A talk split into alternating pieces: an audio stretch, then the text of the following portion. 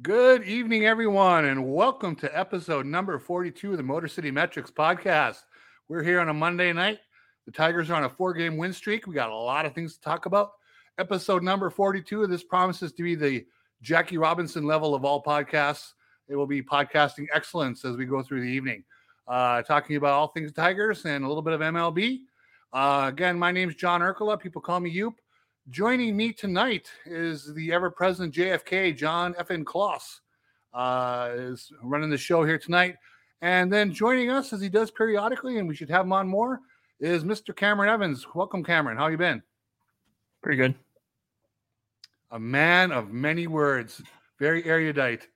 I love it. So tonight, hey, we're going to talk a little bit about. We're going to start off uh, talking about the Tigers' weekend. You know, they were playing pretty poorly last week and managed to stave off a late rally from the Yankees to uh, avoid the sweep at Comerica Park. And then they went into Chicago this weekend and really showed themselves, I think, to be in a superior place to where the White Sox really are right now. They, they won two close games and they also put a 10 nothing thumping on them. Uh, John, what did you see this weekend? Oh, a lot of good stuff. Honestly, uh, where do I where do I start? Reese Olson. I know we're going to talk about the Tigers' rotation later in the show, so just touching on him real quick. Another really good start. I believe went seven scoreless, if I'm not mistaken. Um, mm-hmm. Was really very very efficient. We've seen Torkelson hit a home run, got to 25 home runs. Uh, that's great to see as well. Um, the offense was okay. You had Skubal who had another good start as well. And then on Saturday in game two, the Tigers just absolutely whooped the White Sox. And um, yeah, I mean, I don't I don't know what you can say about the White Sox. I know we're going to talk about the Tigers a lot in this show, but in terms of Chicago, I, don't know. Their farm system isn't the greatest. Um, yeah, I, in terms of like you have Eloy Jimenez, you have Luis Robert. Other than that, man, I mean, you still have Dylan Cease, who has had an up and down year. Um, it'll be interesting to see what their future holds, but I think the Tigers definitely look like the better team. And I think it's, I'm not going to say it's crazy, but it looks like the Tigers are going to finish no further than third place in the AL Central, which going into the season, I remember my friend, I told my friend, um, I think we actually posted a video about the Tigers finishing above the White Sox, and I got laughed at for that. And um, it looks like they're going to finish above the White, uh, the White Sox uh, with a pretty good margin as well. So uh, yeah, really good stuff there, and also really good stuff from Blood Right, who the sponsor of the podcast, uh, with a five dollar donation. So thank you very much. Uh, he is the man. Cameron, what stood out to you this weekend? Uh, what stood out to me as much as uh, we like to dog on our own organization and Scott Harris, we think isn't making the right moves, and Chris Ilitch isn't making the right moves. It could be worse. We could be the White Sox who fired their I don't know if he was president, GM, I don't remember what his title was, fired him. And then they hired from within. So, yeah. an organization that has been struggling and underperforming for the past five years got rid of their president too late. And then, and then they decided to go from within. And I'm not going to speak for White Sox fans, but as a Tiger fan, I know that if Ilitch fired Avila, and then they immediately hired from within a week later, I'd be pretty pissed off. So if David Chad was the uh, executive in charge right now, it would not be a good thing. You, you no, would have been it, fired up over that. It would it would have been worse than Avila. I, I would have wanted to keep Avila at that point. So so well, yeah, you know, this it's, it's it's really interesting that uh, the White Sox brought in Chris Getz. And you know, Raj and I were speculating last week. I was wondering, you know, Getz was a big part of hiring Pedro Grifol. Grifol. I don't know how to say his name, doesn't matter. Um, I'm just wondering if Reinsdorf is cheap enough that he wanted to stay indoor in in house so that Pedro Grifol would have a an advocate uh, in the front office who hired him and wasn't looking to hire his own guy. If if you're that cheap that you're afraid of manager turnover, uh, I mean it, it it's it's just messy. It's yeah. It and I mean, well, and he somehow he he hasn't. They have the same. They had the same team as last year, and Tony La Russa we thought was underperforming with this roster, And mm-hmm. when somehow uh, you bring in a new guy who is performing even even worse with the same team, it, I, I mean, it's kind of like going from Jim Leyland to Brad Ausmus, except at least Ausmus sure. was able to carry the team to the playoffs in 2014. So For one year, yeah. yeah. So tell me this: I asked Roger this, and I'll ask you guys both. If you had to look at the White Sox right now, what is the White Sox identity? What are they? So I think it was their young offensive core, right? With Eloy mm-hmm. Jimenez, Yoan Moncada, Tim Anderson. You had Oscar Colas. Oh, I'm missing a few. Andrew Vaughn. Uh, obviously, I think I said Luis Robert. That was what they were going to kind of build off of was that young nucleus of guys. And if we're being honest, the White Sox had a very talented roster heading into this season with guys like Lucas Giolito in the rotation. Uh, Michael Kopech, who I remember a lot of people were looking at him as a potential future Cy Young winner. You obviously had Dylan Cease as well. You added a veteran and Mike Clevinger. Uh, still had a pretty strong bullpen as well. Um, I don't know. You, I mean, they were they were supposed to win the division last year, and then they essentially mm-hmm. just brought back the same team this year and just added Andrew Benintendi. So it's it's the talent just didn't perform. It's it's that simple. Yeah, I would say I would agree. I think their their their identity is the was anyway the position players, right? The young position players were going to come together and be this offensive force, and it just has not happened. And I almost think Cameron, I'm wondering, is it to the point now where they can't even claim that as their uh, identity?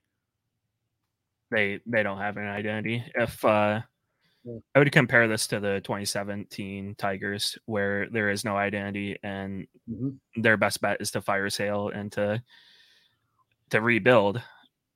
But wow. even then, uh, yeah, again, and I don't know if I would trust Getz to be able to rebuild this organization because, uh, I mean, what they have Luis Robert for two, three more years. And I think Eloy Jimenez for the same amount. Tim Anderson's a free agent. Tim Anderson is battling Javi Baez for worst qualified hitter in the American League or in Major League Baseball, I think. So I don't know. They don't have an identity, especially with Tim Anderson being as poor as he is. Uh, he's not even getting on base for to get driven in by Luis Robert or Eloy mm-hmm. Jimenez, mm-hmm. who I think both are having a fine years. I mean, not good enough to carry the offense, but I mean, I think you keep those two pieces and then you have to try and rebuild within two or three years because wow. you have a small window. Yeah, and as John noted, there's not much of a farm system. So the Tigers go in there on a Friday and win four to two. Uh, pretty nip and tuck game. Uh, it was good to see Alex Lange come in. Um, you know, kept them off the board, got the win. They win 10 nothing, and you know, seemingly everybody on the roster had three hits in that game or more. Uh, Miguel Cabrera with four. Uh, could be the last time we see him with a, a four hit game. It was his 49th in his career really pretty amazing. Uh, he he really smashed a couple balls, and then he got one break where the uh, the ball hit second base, and he got a bounce, which was really fun for him. Um, I really thought that the starting pitching looked really good. Um, Erod was a little shaky at, like in the first inning. Then he kind of got into a groove. Skubal almost did the exact same thing, a little shaky at first, and then uh, was just mowing people down from that point forward. And then Reese Olson was really an interesting thing. He all of you know he's been such a strikeout pitcher. All of a sudden in that game he goes seven innings, strikes out only one, and becomes a ground ball pitcher out of nowhere. Uh, so that was the starting pitching was really something to to behold. And again, the White Sox aren't a great team, but uh, I thought there were some real bright spots there. Yeah, could we could kind of get into the rotation talk right now because we did kind of have that as a topic, but Sure. I don't know if yeah. So um, uh, I did post a tweet a couple days ago, and it was about uh, the Tigers rotation heading into next year. So obviously the rotation right now you have Eduardo Rodriguez, Skubal, uh, Manning, and Olson, and then you kind of just plug in Casey Mize when she gets healthy. And then the question was, do you think the staff is good enough to compete for the division in 2024? Uh, I'll start with you, Cameron. With that staff right there, obviously you're hoping you bring back Eduardo Rodriguez, which I'm I don't know about you guys. I'm really hoping he's in the Tigers uniform next year. Um, and then it's kind of just Erod rolling with the young guys and seeing what they can do in 2024. So I think uh, the staff will be the biggest part. So I think the Tigers have a very good bullpen, and I think they even have a better bullpen than what you might see on paper. But because they've been so taxed, they're starting to show that they're starting to show some weakness right now.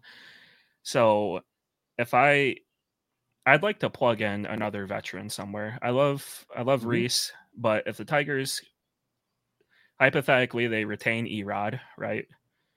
If they could get a Michael Lorenzen back, or hell, spend the money for Aaron Nola, being the Aaron Nola sweepstakes. Uh, another mm-hmm. veteran, and then moving a Reese Olson, Alex Faedo into the bullpen just gives you more more length. Um, I'm trying to see here.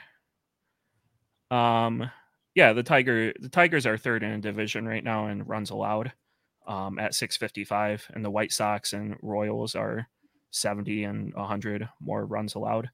So, yeah, I think uh, I think if they can get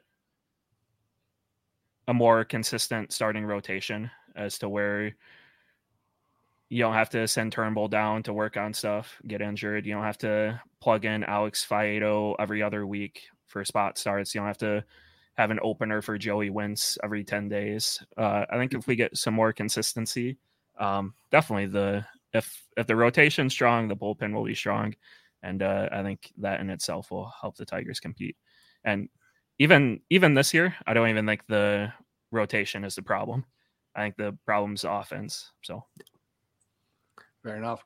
Yeah, you know when you when you when you look at John's tweet and you look at those five guys, uh, I don't know what the percentage of Erod being back is. Uh, to me, it's probably under twenty percent. But so if that if he does leave, then yes, they uh, they have to get into the veteran market uh, and compete for a, a one or two good arms. If he does come back, I like the two options you gave. Lorenzen would be a perfectly fine guy to bring back. There would be nothing wrong with that. Uh, Aaron Nola would be the big get. I mean, that'd be pretty exciting. I think that would have people buzzing uh, around uh, the Tiger Nation. So the other guys, there's so much variance there. I mean, how many of those guys have even pitched? I don't know, 125 innings or more in a season. I mean, Skubal and obviously Erod. Um, but the rest of those guys, I mean, there's, you know, are you going to get 30 starts or even 25 starts out of Matt Manning? Uh, Casey Mize, when he comes back, what is he? He, he could be fantastic, as I've talked about the last couple podcasts, and I won't uh, repeat all of that. But um, you know, but again, he's coming back from Tommy John surgery. We don't know uh, what what that's going to be. And then Skubal, you know, it's really interesting. Uh, after that good start, I looked up a couple things. He's really, I don't think it's a fluke either. He's keeping the ball in the park incredibly well compared to where he was two years ago when home runs allowed just bedeviled him. You know, he gave up like 35 homers in under 150 innings. Right now, he's given up three dingers so far in 58 innings. Um, and he's done that by he's his ground ball percentage is up like 35%, you know, 14 percentage points uh, from that season from from 2021. Uh, if he, you know, at that time, I thought if he could just learn to keep the ball in the park, he's going to be a star. And he is doing that right now. So that could be their arm that they build around, uh, assuming he can stay healthy. Yeah. And in terms of like the free agent or trade talk, we had a comment from Tyler Parker who mentioned Paul Blackburn. Uh, I haven't mm-hmm. really kept tabs on him this year, but I I know he's a guy who's had success in the past. He could be a trade target as well. But yeah, obviously, if Eduardo Rodriguez doesn't come back, then you're going to need a veteran starter. Um, I've, I've looked at the, the I'm a, I have the list pulled up right here. I mean, guy I've heard is Jordan Montgomery. I know people are talking about that on Twitter. If he's a, a veteran, you could give a two or three year deal to. If you lose Erod, uh, another guy I saw was Julio Urias, kind of tying into the news that came out today. I, I, I, yeah, I just, I know, I was just asking if you guys saw that or not. Um, yes, not yeah, good. That, that, was not that good was at unfortunate. all. Not good. Um, Blake Snell, another guy as well. Um, so it'll it'll be interesting. But I want to ask you this guy. Um, in terms of Reese Olson, I feel like he's looked really strong. Um, I think he has really really good stuff. How, what is his ceiling compared? Because Cameron said he wants Reese Olson to be in the bullpen. Is his ceiling not a starter? Because I think he looks better right now, at, at, least a little bit better than guys like Matt Manning And I feel like he deserves to be talked about on the same level as a Tarik Skubal, a Casey Mize, or a Matt Manning for the Tigers' future rotation. I will say that uh, Olson has the strikeouts that I thought Matt Manning would be getting at this level. He has, mm-hmm. uh, I thought Matt Manning would be the one throwing wipeout pitches. It's Olson. It's uh, somehow, it's not that I don't think Olson can be a starter. It's how many times can he get three times through the lineup? We need guys who can get into the sixth inning. I'm just not sure if Olson will be able to consistently get into the sixth inning. Somehow Matt Manning's been doing it. He hasn't been striking people out. He has an he has a BABIP in like the 150s, which is not going to be able to be maintained. Um, but, but he's not walking people either. Yeah, he he's somehow uh, everything's getting everything hit into play is turning into an out for Matt Manning. Um, hopefully, hopefully we don't see him blow up. I know he's he's coming up against the Yankees right at Yankee Stadium, which is uh, giving me some worry for his next start. But um, I don't know. Let let's uh, let's see Olson as a starter through the rest of the year. Let's see him in spring training, and if he can consistently get three times through the lineup, then obviously he's a starter. But uh, if we start to, I think Wentz had the same. Wentz has been awful this year, but last year he was kind of having the same issue, getting three times through the lineup. Um, so yeah, I think uh, I think that should be the goal for everyone: three times through the lineup, and Erod has been the only one consistently doing that this year. You know, it's interesting. They've pretty much well, I, Faedo, they've been talking about making him a reliever this year, right? They moved him to the bullpen. He's probably going to uh, get some two inning stints. Um, you could see in some respects, you could see Reese Olson going down that path. I mean, that makes a lot of sense, right? Uh, he throws 97. If he's in the bullpen, maybe he's throwing 98, 99 uh, at times uh, when he really airs it out. And I think he could be a really good reliever, and I think he could be a multi-inning weapon out of a bullpen. Uh, but this, uh, I think they keep him starting until he proves he can't do it. You know, until he, until they have or they have better options. You know, which is would be the best of both worlds, right? Um, so a lot will depend on what comes out of the system next year. I mean, uh, what kind of fast track is Jackson Jobe on? Uh, does Ty Madden turn a corner uh, become a consistent force uh, at Toledo? So they got to get him up. And then what, what, you know, is Wilmer Flores, is he destined to do the Faedo route? Kind of tantalize us with starting, but probably end up as a reliever. Yeah, that's kind of where I could see Wilmer Flores at, if I'm being honest. I mean, and there's also the trade possibility too. If we really want the Tiger, the Tigers really want to compete next year, you could trade a, a Ty Madden or a Wilmer Flores. We did get a comment about trading Jackson Jobe for a Yankees pitcher. I don't know. I don't know about that. I don't. Other than Gerrit Cole, I don't know how many Yankees pitchers uh, I'd really be too interested in. Um, but yeah, I, at the end of the day, I think the Tigers have a lot of young pitchers. You still have Beau Brieske, who's probably going to stick in the bullpen, but I think mm-hmm. there could also be a possibility he maybe moves back into the rotation as well. Um, but you, but you had a topic in here about the young guys, and I've kind of been thinking about this, and I want to get your guys' thoughts on it about the young guys because we talked about this year being a, a prove it year, a, a, see what we got year. How mm-hmm. I know a lot of people will be upset about this.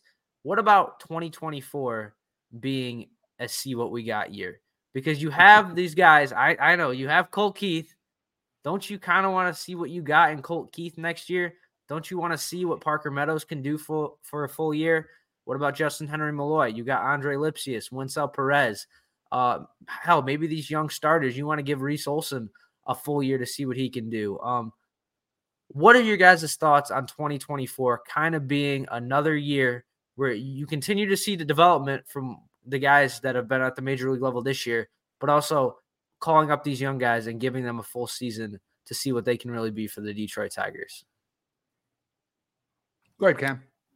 Yeah, I mean, I think it has to be a prove it year, right? I mean, there's I don't think there is any expectations of really making the playoffs next year. I mean, the AL Central is the AL Central, and I think the I think this year it was the the prove it year for the Twins because they've called up Royce Lewis and Royce Lewis, and I'm forgetting their other young guys off the top of my head. But this was a prove it year for them, and they've kind of run away with the division. Um, those guys, they're balling out. Um, Edouard Julien, I mean, he's he's great. Um, yeah, he's really he's yeah. he is matching. So so I think uh, next year the Tigers should hope to maybe be what the Twins are this year, where like Colt Keith comes up, Justyn-Henry Malloy comes up, and they might not win the division off that. But uh, if they can get close to 500, then it's probably time to pull the trigger. Hey, we're ready to compete. These young guys, it'll be another year of Torkelson and hopefully another year of Riley Greene, Um, not not being injured is what I'm what I'm getting at there. Um, Kerry Carpenter. So yeah, um, DH spot has freed up. So yeah, I th- I don't think there's any expectations for the playoffs next year. I think the expectation should be Colt Keith gets plate appearances. Justyn-Henry Malloy gets to plate appearances. Casey Mize comes back from Tommy John, and then you go from there. You just you you just see what you you act. I want to say see what you actually have, but build off what you have. Hmm. I'm going to go the other way. Yeah, I knew, um, I, I knew you would. I think that one, and this goes back to the Avila days and with what Chris Ilitch has done. Uh, I always wanted them to use free agency and trade to build a base of stable veterans to add the youngsters around. I would have gone that road versus waiting for the youngsters to grow up and get good, and then I'm going to bring in all these magical veterans and we're going to win. Uh, I, I would have gone the other way, and that's fine. There's the, the, people have feelings both sides of that, not a problem. Um, but for next year, when you look again, the goal is always to win the World Series, right? I mean, I, the division is great, and they want to win the division, and nobody would be upset if they win the division. But you got to have a team that's going to win the World Series. Um, they're not there, we know that. But for next year, I really believe that we've seen that if Riley Greene can stay healthy, knock on wood, and we know what happened this week, and he's not healthy, and that's a problem. It probably deserves its own discussion. Um, he looks like a ball player. That's something you can count on. Spencer Torkelson for the last month to six weeks is looking like a ball player, a guy you're going to pencil into that lineup, and he's just going to bat third and play first base, and there it is. Kerry Carpenter, still probably an unproven commodity. People aren't going to like hearing that because they're going to say he's just as good as Torkelson. Maybe so, but when you're drafted in the 19th round, you're always going to have that bit of prove it on you until you do it for a longer stretch. Uh, I'm not even sure he's at 500 at bats yet for his career, but he looks like he could potentially be the guy. So I think you plug in a couple of vets in free agency and trade this year, two Torkelson and Greene and Carpenter, and then yes, Colt Keith is going to get his at bats, no question about it. He'll earn it. Malloy probably they've got to find a spot for him somewhere. But remember, a lot of these young guys you talk about, whether it's Wenceel Perez and Colt Keith and uh, uh, Malloy and Lipcius, and a couple of them are going to stink. Okay, I'm just putting it right out there. When you have four, five, six rookies and you're counting on them, you better not count on all of them to play well. You might get one or two who play well, and that's okay. I mean, that's just kind of the natural odds of baseball. Some guys adjust quickly, and some guys do it. Torkelson, you know, if Colt Keith gets a rookie rookie level Spencer Torkelson next year, that's not a shocker. That's not a stunning development. That could definitely happen. So uh, we hope not. Well, I hope he's rookie of the year and they get a first round draft pick from starting him from the beginning of the season. But I think, John, to answer your question, they should look to compete next year. They should try to plug in at least one or two of those young players. But I think the other spots that they have around the diamond that where they could upgrade, they need to tap into the veteran market. Yeah, I just I don't know. I'm at the point where it's like the veteran market. I, I just I can't see them getting that much better. Like Matt Chapman is a good third baseman. If you were to tell me that Colt Keith could be a better hitter than Matt Chapman next year, I don't think that's out of the question. Like Matt Chapman has been a very streaky, and if you're going to be mm-hmm. spending all that money on him, I mean, why not just see what you have in Colt Keith? And you already do have these veterans in play. You have Zach McKinstry in place where if, if everything goes wrong with Malloy and Colt Keith, you could plug him in there and he could be somewhat respectable. You still have Andy Ibanez, and we've seen Lipcius. He hit his first home run. Uh, you have Wenceel Perez, who's been tearing it up in Toledo. Uh, it's going to be a really interesting discussion, but I think at the end of the day, if you believe in the in the core they have right now, if you believe Torkelson and Greene and Carpenter are for real, you hope those guys can kind of carry the offense along next year. And maybe there's a veteran you add. Um, but yeah, I, I, I think it's just a really interesting discussion because I've been hearing things like if the Tigers really want to compete next year, Javi Baez is not going to be their shortstop and stuff like that. So it'll be really interesting to see.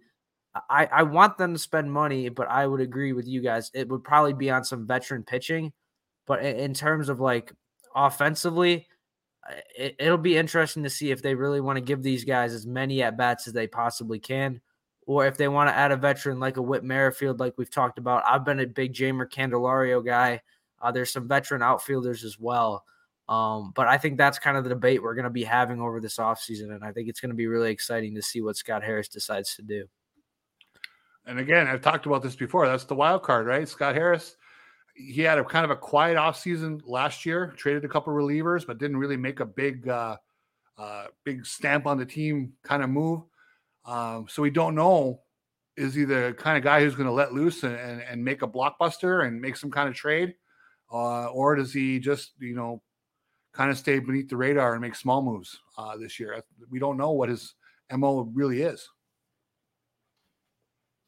So Scott Harris was GM for the Giants um, under uh, uh, what's his name? I forgot. Farhan. Farhan. Yes, thank you. Yep. Um, and they went from I think a 450 win percentage to a 480 win percentage, and then the third year they were at a 600 win percentage, and that was mainly built off the backs of veteran starters coming off injury and milking the last bit of production out of Evan Longoria, Buster Posey, Brandon Belt. So it can be done. You just have to mm-hmm. trust Scott Harris's talent evaluation. Um, and yeah, I don't really trust penciling in Colt Keith as the everyday third baseman or everyday second baseman next year.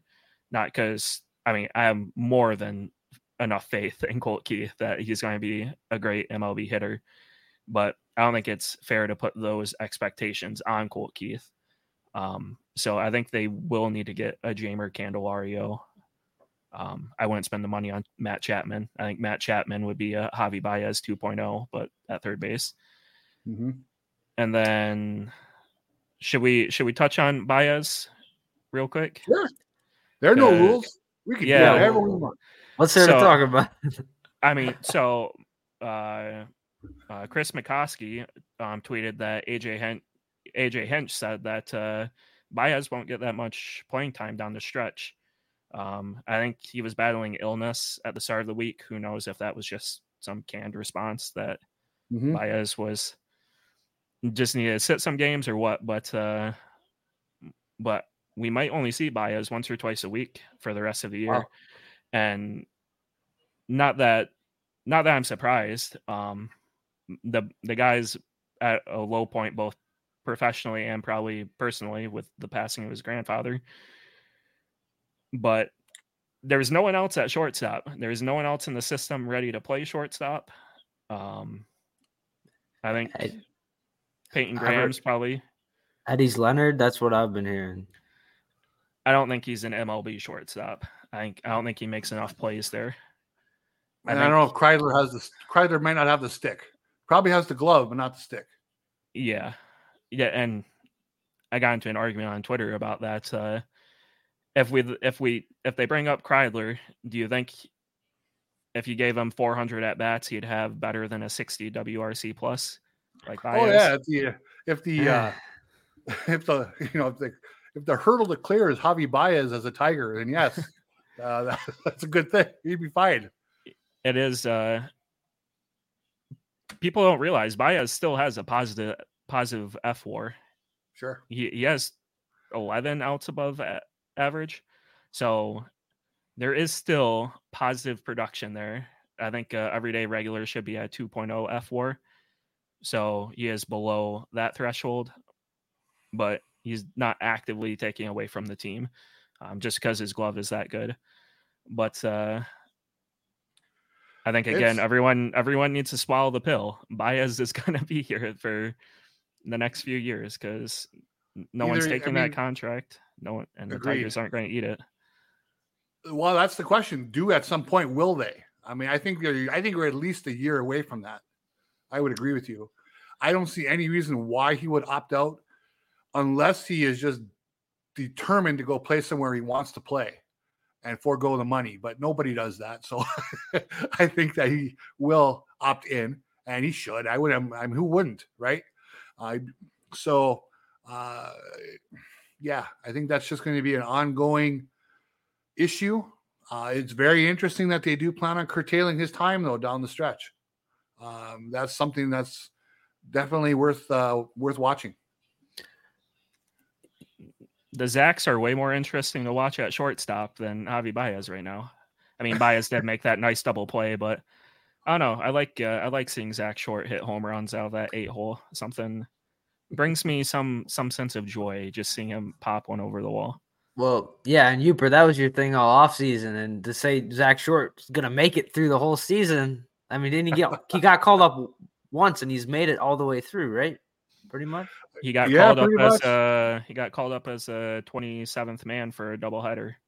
And he's made it all he, the way through. he hit a home run and hasn't been down since. I Wow. always love rooting for those guys. I was Vic Reyes's number one fan, as you know, and it's not because I thought Vic Reyes was a great ball player. And there were so many people ripping how you know so many people last spring were how is Zach Short still on the roster? Blah blah blah blah blah. So I was rooting for him. He's my boy. So uh, it's been fun, but he is what he is. Uh, he's got a 299 on base percentage. He hits for a little bit of power now and then, and he makes most plays. We had a couple of juggles this weekend that kind of cost him here and there, but you know he's he, he is he's a bench guy. He's an infield driven Don Kelly basically. Yeah, but in terms of like saying you're gonna eat Javy Baez's contract, I just still have a hard time believing he's this bad. Cause like I remember last year, last year he had a 671 OPS at 238. That was like bad. Like that was like, wow, look how terrible Javy Baez is. If he can be that, if he can give you a 671 OPS and hit you at 15, I think he had 17 home runs last year. If he could do that, then he's he's a good. I mean, he was the Tigers' best player last year. So I just I have a hard time believing he's this bad of a hitter. I still think he could be slightly below average. I don't think he's ever going to be an all-star or an above average hitter, but he can't be this bad. Like I feel like at some point he's going to bounce back in some way. Well, if he keeps keeps swinging at pitches 18 inches out of the zone, he's not going to do that. Okay, I mean, that's just he's not going to get better. Uh, I, I just think that unfortunately, he has reached his 30s, and there are some guys who once they reach their 30s, the power goes and the bat speed goes, and that's it. Okay, some guys make it to 35, 36, some don't. So far, he's not. If we went in, if we jumped in our Motor City Metrics time machine and went back to the year that he signed in Detroit. You know, the Tigers are coming off Hinch's first year, where they played, you know, decent baseball down the stretch. And they go to add a couple guys, Erod and Baez, and people are a little bit excited. Both of them similar contracts with a buyout with an opt-out after year two. And I think if Al, um, Al Avila's master plan, if indeed there was one, had come to fruition. I mean, the whole idea was to have those guys for two years, get two good years out of them, and they both opt out and go, and nobody cares because they had two good years. You know, um, that is possibly going to happen now for Erod. He's at least had one good year, and it was the right good year this year versus last year.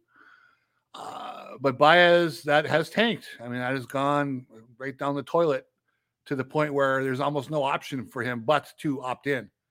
Um, so, uh, you know, if you could go back in time, there were five shortstops on the market. Trevor Story has been injured. Baez has been terrible. Any of those other three would have been uh, a pretty big upgrade for what the Tigers have these days. To be clear to YouTube chat, uh, if you gave 650 play appearances to Baez and Zach Short, I'm picking Baez every time. Um, going back to 2021, I just looked it up on Fangraphs, and 2021 Tiger shortstops combined for a negative one F WAR and a 73 WRC plus. Um, I believe that was mainly Zach Short and Willi Castro over there um, for a majority of the year.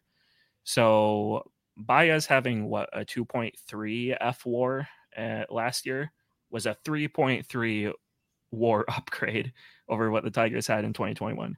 So yes, I would I would definitely take Baez for uh, 162 over uh, over Zach Short.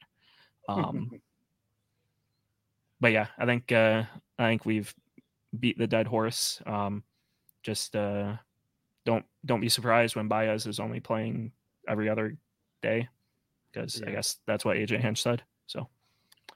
Uh, speaking of another guy who could play, because I wanted to kind of pitch this to you guys.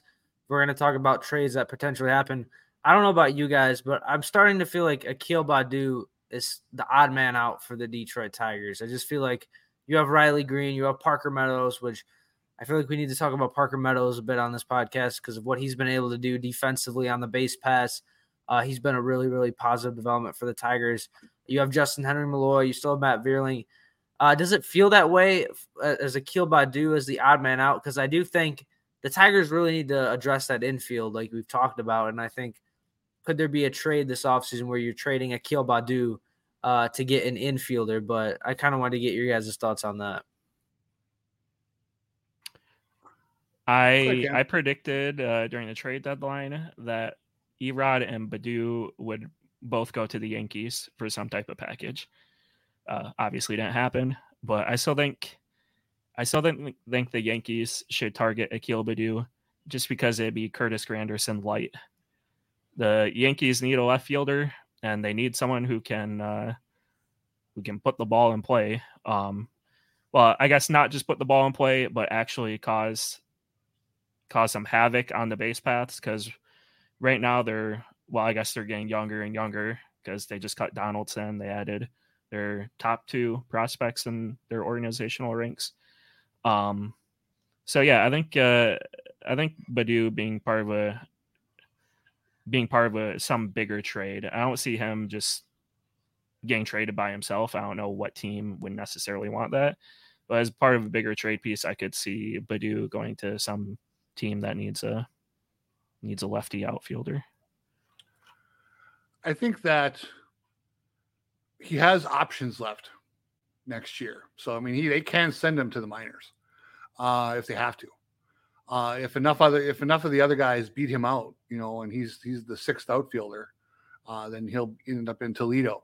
Now the question comes down to: Do they need the forty man roster spot for him uh, at some point? You know, with the Rule Five and the guys who are going to be Rule Five eligible and uh, that sort of thing. So it becomes a numbers game.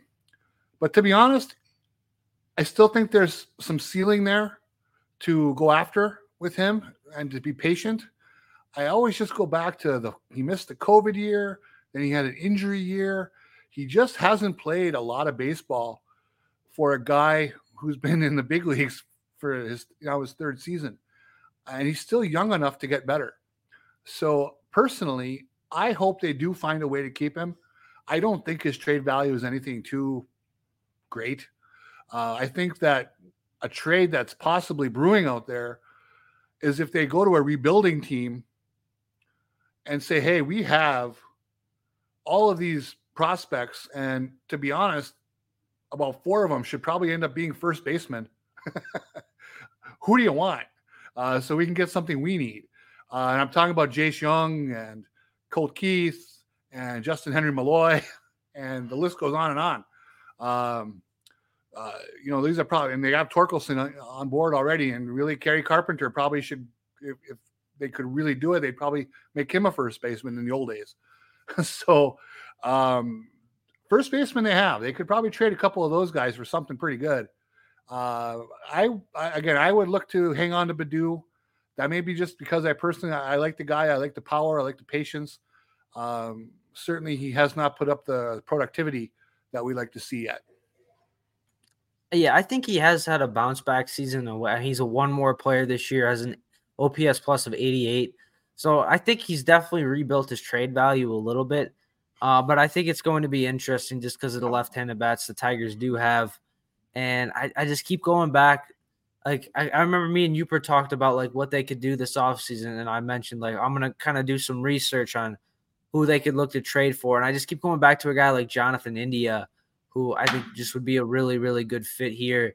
And I wonder if if you were to offer the Cincinnati Reds and Akil Baddoo, uh, maybe throw in a sweetener or a prospect as well. But I think the Tigers really need to address the infield, uh, especially if you're you're unsure if Colt Keith can be your everyday third baseman or second baseman next year.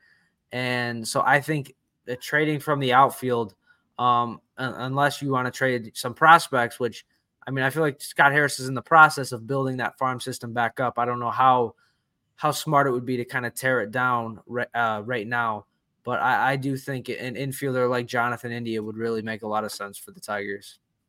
Well, the Reds are looking for probably. I mean, I'm not I'm not a Reds expert, but they're probably looking for pitching, right? I mean, uh, they have a, a, boatload of young prospects taking up uh, positions right now around their whole infield with Elly De La Cruz and uh, Spencer Steer and uh, Matt McLain, uh, and they have a few others that they've just called up as well. I mean, the list goes on. They probably need arms. Uh, you know, Lynn Henning has traded Tarik Skubal about six times already, so that could be somebody who's out there. Um, we've talked about Matt Manning. We don't know how he's doing it, um, and if that's the case, maybe it's time to move him if you can. So I mean, there there's a lot of different ways Scott Harris can take this. Uh, that's why it is going to be a fascinating offseason. Yep. Cameron, do you have anything to add? Uh, no, other than it seems like uh, seems like all these young teams doing well lack pitching, and I wish the Tigers pitching had stayed healthy because there may be, like, if Casey Mize was healthy, Matt Manning was healthy, Tarik Skubal was healthy, Alex Faedo was healthy and doing what he's capable of doing. I mean, hypothetically, Tigers could be trading a lot of pitchers for uh, some to some of these young teams like Baltimore and Cincinnati. But well, I do think Tarik Skubal has built his trade value up pretty well. I mean, he had a really good season last year, and he's kind of just built off that. He's been a little up and down, but I do think if he has a solid month of the season, I definitely think his trade value will be up there. And you still have Jason Foley as well, so they they do have some pitchers they want to trade, but I don't know if I'm ready to move on from Skubal yet, unless you're really getting a great package for him.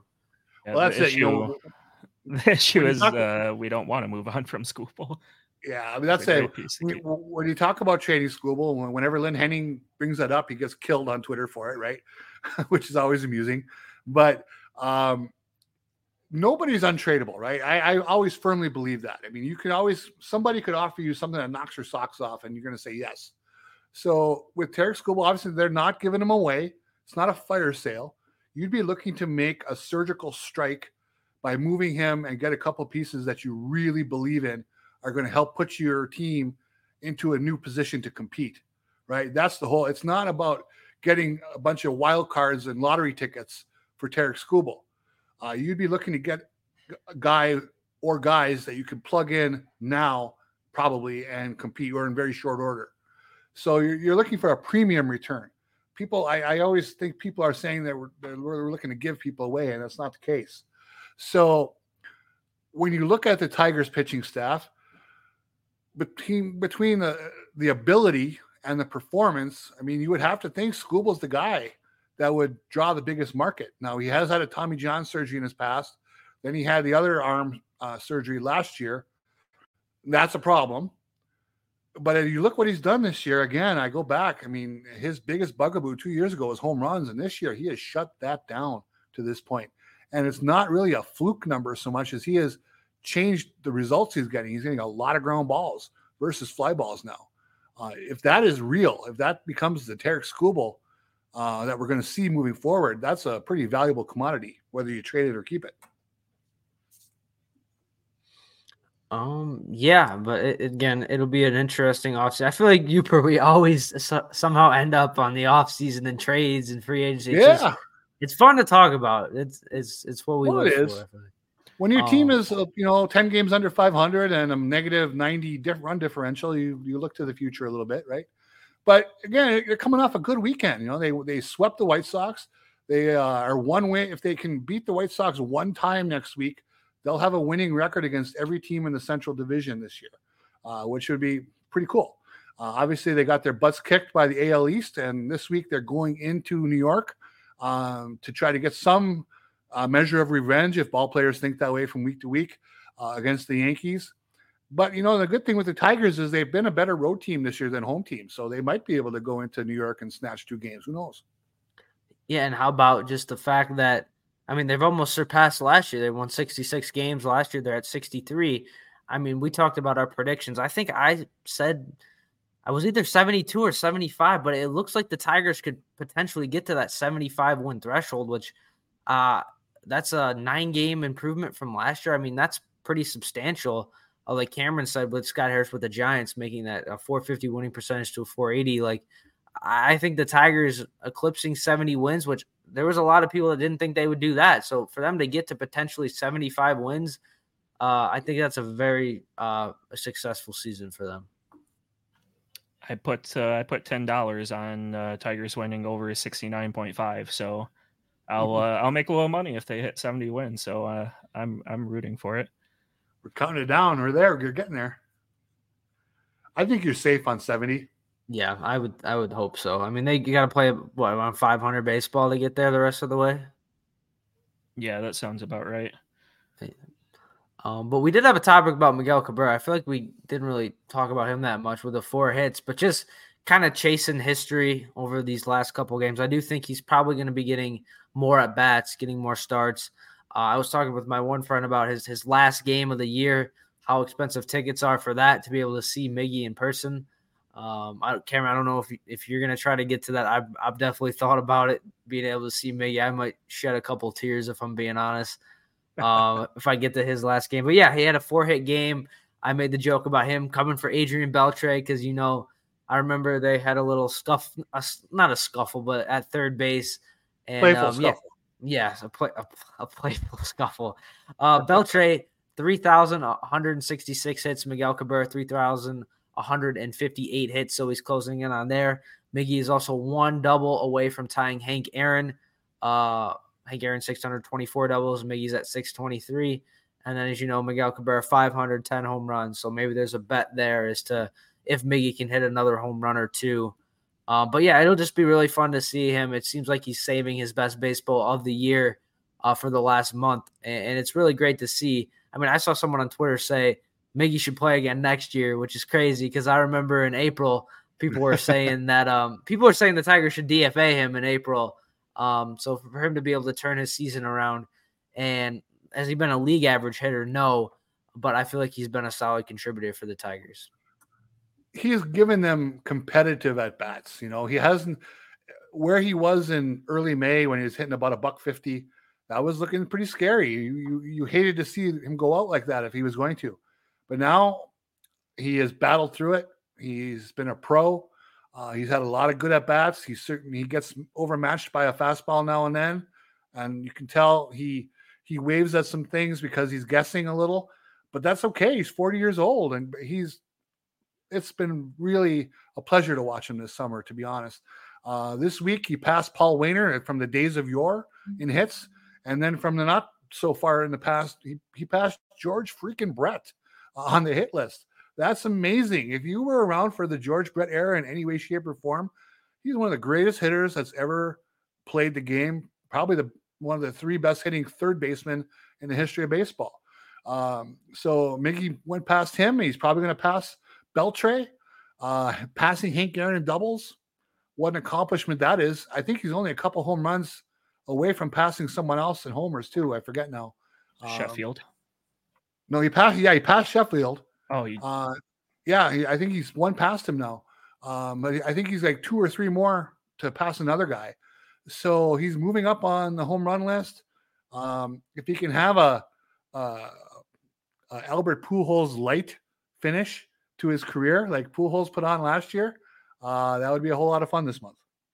So for Miguel Cabrera, he's 26th all time in home runs.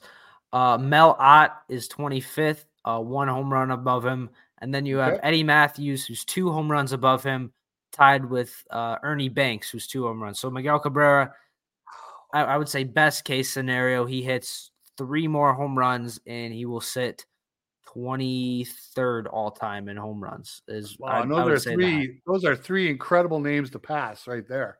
I just you just have to the appreciation of that is underrated. I mean, that's under that needs to be talked about more. Those great names that baseball is built on, like Ernie Banks and Eddie Mathews. My gosh, uh, to put uh, Cabrera surpass them uh, is really it's mind blowing. So since May 25th, Cabrera is batting 291 with a 355 on base and a 407 slug, which is good for a 112 WRC plus, which is behind only Torkelson, Carpenter, and Greene for best hitters on the team in that time period. Mm-hmm. Um, so yeah, he's uh, the old the old man's got got some got some life left in him. You know, credit to AJ Hinch. I think Hinch has done the right thing by him, picked his spots, got good matchups for him, used him sporadically enough where he stayed fresh.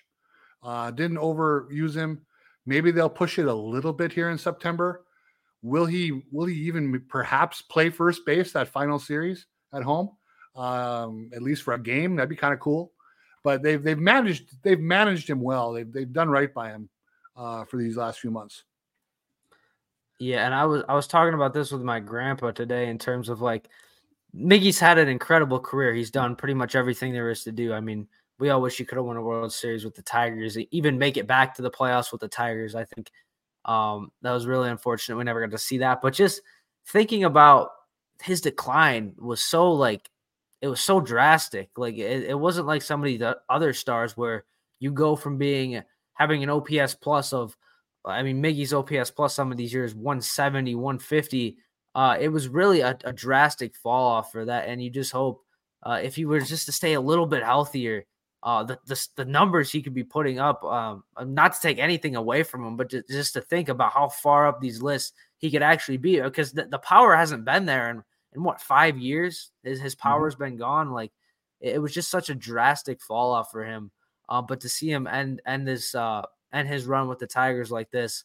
Uh, you do wish there was a couple more home runs sprinkled in there, but he's been a a solid contributor for them. Well, you know, he, he his whole career, you know, he had been so um he wasn't hurt a lot early in his career. Uh, he he played a lot of baseball. You know, you look at his year by year. There's a lot of 155, 160 games year after year after year, and it was amazing as soon as he signed that big contract was the first year he started getting oblique injuries and some knee problems. Um, but you just knew when he signed that contract. I mean, I said it back then. Their hope, their best case scenario is they get about four good years out of him, and then they can kind of manage the decline. Um, and unfortunately, the decline started almost right away. They got maybe one really good year out of him, maybe two, and then they've been managing this this fall off over the years through all those injuries. They didn't get the David Ortiz finish to the career uh, for a big man. They got the big guy who was uh, physically wearing down uh, year after year after year, which was sad to watch. But at least now we're we're getting kind of a, a probably a happy ending.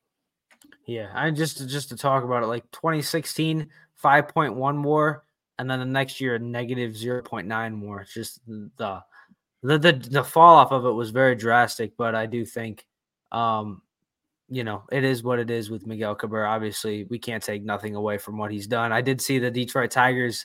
Uh, they posted they had a phone line, I guess, for Miguel Cabrera, um, where you could leave messages. I don't know if anyone in the chat has saw that. I don't know if you guys saw that. There's like the phone line where you could leave like a farewell retirement message for Miggy.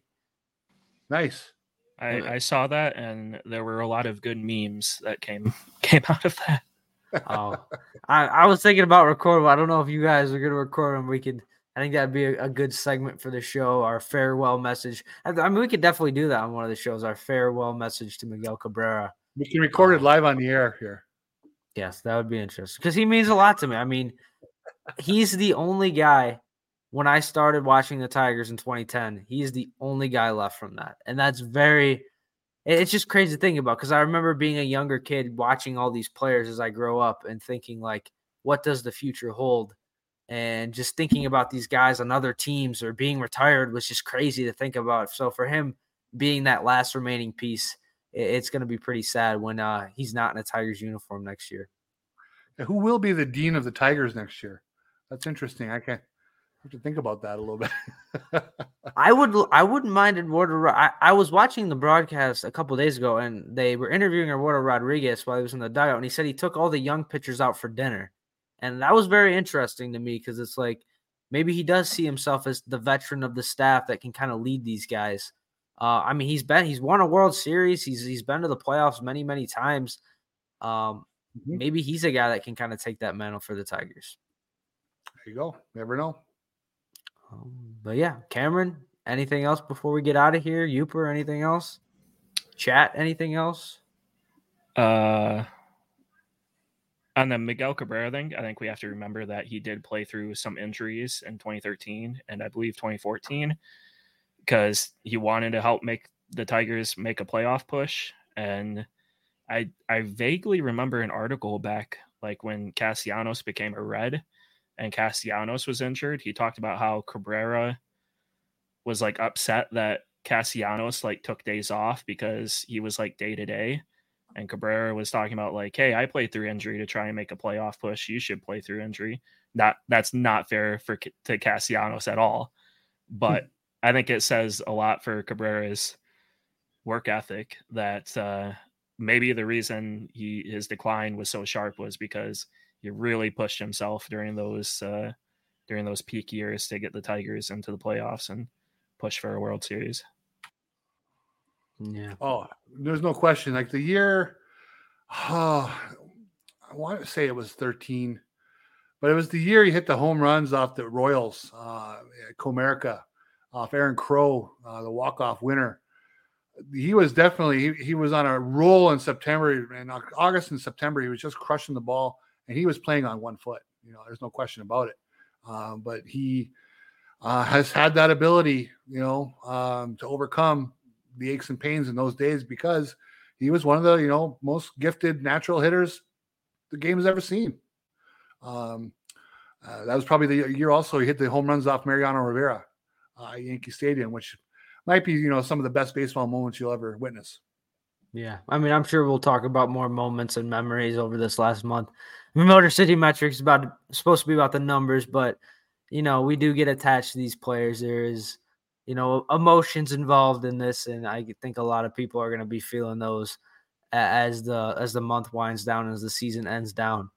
Um, only other thing I wanted to ask before we headed out of here is the Detroit Lions play on Thursday. Uper, I remember we talked about the Lions a little bit with your unique view of that. Cameron, I don't know how much of a football guy you are, but um, yeah, what are you thinking for uh, the game on Thursday before we head out of here? I'm I'm going to go Chiefs 31, Lions 22. Okay. Uh, I think the score is going to be in the 20s, and I think the Lions will get some key turnover against Patrick Mahomes that will solidify a win for them.